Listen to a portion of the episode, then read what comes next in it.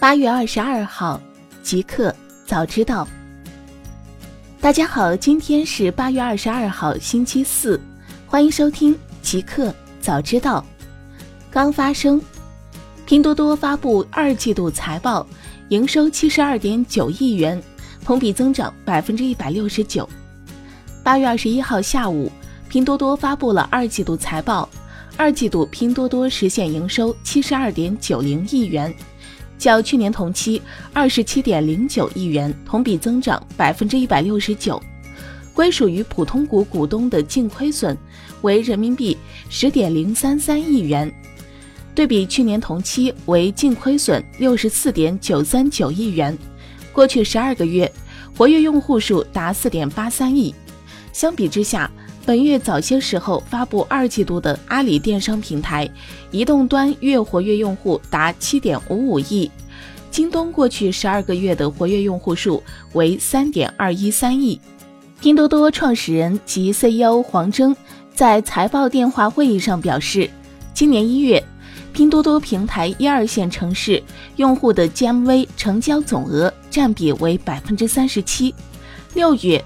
该比例迅速攀升至百分之四十八，半年提升百分之十一。拼多多在财报中宣布任命甘炳亮为独立董事。甘炳亮是新加坡注册会计师、特许公认会计师工会成员及特许金融分析师。甘炳亮加入董事会后，拼多多董事会由五人上升到六人。大公司。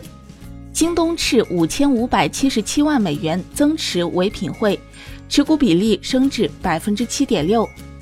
八月二十一号，京东与唯品会向美国证券交易委员会 （SEC） 递交文件，显示京东对唯品会进行新一轮增持，持股比例达百分之七点六。文件显示，自二零一八年六月十三号以来，京东在公开市场上总共买入唯品会。五百九十一万六千一百七十八股 ADS，美国存托股份代表唯品会约十一万八千二百三十六股 A 类股，平均买入价格约九点四二六四美元每 ADS，总计斥资约五千五百七十六点八万美元。截至八月十四号。京东持有唯品会约一千零一十点三四万股 A 类股，持股比例达百分之七点六。去年六月，京东向 SEC 递交的文件显示，当时其对唯品会持股比例为百分之六点八，这意味着在过去一年里，京东对唯品会增持百分之零点八。苹果公司委托京东方测试最新的尖端 iPhone 屏幕。八月二十一号消息，为了削减成本开支，并减少对韩国三星电子公司的依赖，苹果正委托中国显示器制造商京东方测试最新尖端 iPhone 屏幕。测试屏幕为柔性 OLED 屏，目前该测试已进入最后阶段。当前，苹果主要从三星和 LG Display 采购 OLED 屏幕。而三星目前主导着全球 OLED 屏幕市场，份额超过百分之九十。有分析人士称，京东方为苹果提供 OLED 屏幕，可能会威胁到三星旗下显示面板厂商 Samsung Display 的供货地位，并使苹果获得更多的讨价还价能力。互联网，字节跳动回应进入房地产搜索。幸福里是旗下房产综合信息平台，目前处于测试状态。八月二十一号下午消息，天眼查数据显示，近日由字节跳动全资控股的北京星云创纪科技有限公司完成对北京时光荏苒科技有限公司的全资控股，后者则是房产交易平台幸福里的运营主体。对此，字节跳动表示。幸福里是字节跳动旗下房产综合信息平台，致力于为用户提供全面、专业、可靠的购房决策支持。该平台目前处于测试状态。从应用特点来看，幸福里则与贝壳找房、安居客等同类平台并无太多的不同，都把资讯内容和房产交易作为最核心的两大部分。二零零九年。张一鸣把旅游搜索引擎酷讯的房产频道独立分拆，成立了垂直房产搜索网站九九房，直至二零一一年年底才辞去了 CEO 的职位。自如发生多项公事变更，左晖卸任董事，熊林接任法人。据天眼查数据显示，八月十五号，北京自如信息科技有限公司发生多项工商变更，其中。链家董事长左晖卸任董事一职。另外，信息显示，单一刚卸任法定代表人、董事长，法定代表人由自如 CEO 熊林接任，孙静卸任监事，由李国伟接任。此外，原股东自如资产管理有限公司退出，新增股东北京自如生活企业管理有限公司。滴滴二十二号起试行，允许十六岁以上未成年人单乘网约车。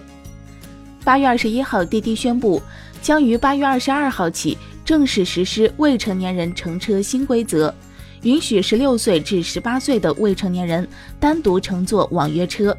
今后，这部分未成年人在乘车前必须设置紧急联系人，平台将通过未成年人保护计划对其进行特殊保护。此前，滴滴已经过一周时间的公示及征求意见。雪球正式回应十二万人数据被泄露，网传图片为不实信息。八月二十一号下午，雪球官方正式对十二万人数据被泄露一事作出回应。雪球表示，该网传图片为不实信息。雪球不会以任何方式获取和存储用户的股票账户、交易密码、交易记录和持仓数据。昨日早些时候，网上流传称雪球网数据泄露，涉及十二万人的数据，只卖七十五美元，包含姓名、身份证、手机账号、邮箱、密码、持股前三只、持股数、交易风格。彼时，雪球回应称。不会以任何方式将个人信息泄露给第三方，对此问题已进行核实。京东特价秒杀更名每日特价，将推出百千亿计划。八月二十一号，京东宣布原特价秒杀业务正式升级更名为每日特价，并进一步提升其在京东 App 首页入口的战略地位。京东方面表示，升级后的每日特价将专注于通过秒杀玩法，为消费者提供具有极致性价比的商品，尤其是低线市场消费者青睐的爆款尖货。在此基础上，京东还将打通每日特价、京东秒杀以及品牌闪购，打造成为京东秒杀业务的全新营销平台。此外，京东秒杀业务还将推出一个百千亿计划。即未来三年重点孵化一万余家销售达百万级、超一百家销售达千万级的超级工厂店，通过与产业带的深入合作，助力众多产业带成为突破一千亿大关的超级产业带，并将打造超十万款极致性价比的商品进入下沉市场。Steam 中国正式定名蒸汽平台，首批上线游戏达四十款。八月二十一号，完美世界在上海宣布，Steam 中国正式推出蒸汽平台。据了解，蒸汽平台首批上线的游戏达到四十款，包含 DOTA 二、刀塔霸业等非独占游戏，但尚未透露具体游戏名单。蒸汽平台专门为中国玩家打造，提供了高速服务器、高质量本地化等服务，并将逐渐构建海量精品游戏库。能满足不同口味玩家的需求。据了解，蒸汽平台几乎完全独立于 Steam。官方表示正在顺利推进，距离最终上线已经更进一步。新产品，阿里达摩院发布新一代自研语音 AI 芯片技术，有望率先落地天猫精灵。八月二十一号消息，在美国旧金山举行的芯片行业顶级学术会议。Hot Chips 上，阿里巴巴达摩院发布了新一代 AI 语音 FPGA 芯片技术 Orberus。该技术将能语音生成算法的计算效率提高百倍以上。这是业界首款专用于语音合成算法的 AI FPGA 芯片结构设计。据了解 Aura-Bros 芯片技术除了语音合成之外，还将支持 AI 语音识别。基于 Aura-Bros 研发完整的语音 AI 芯片，有望率先在天猫精灵上落地。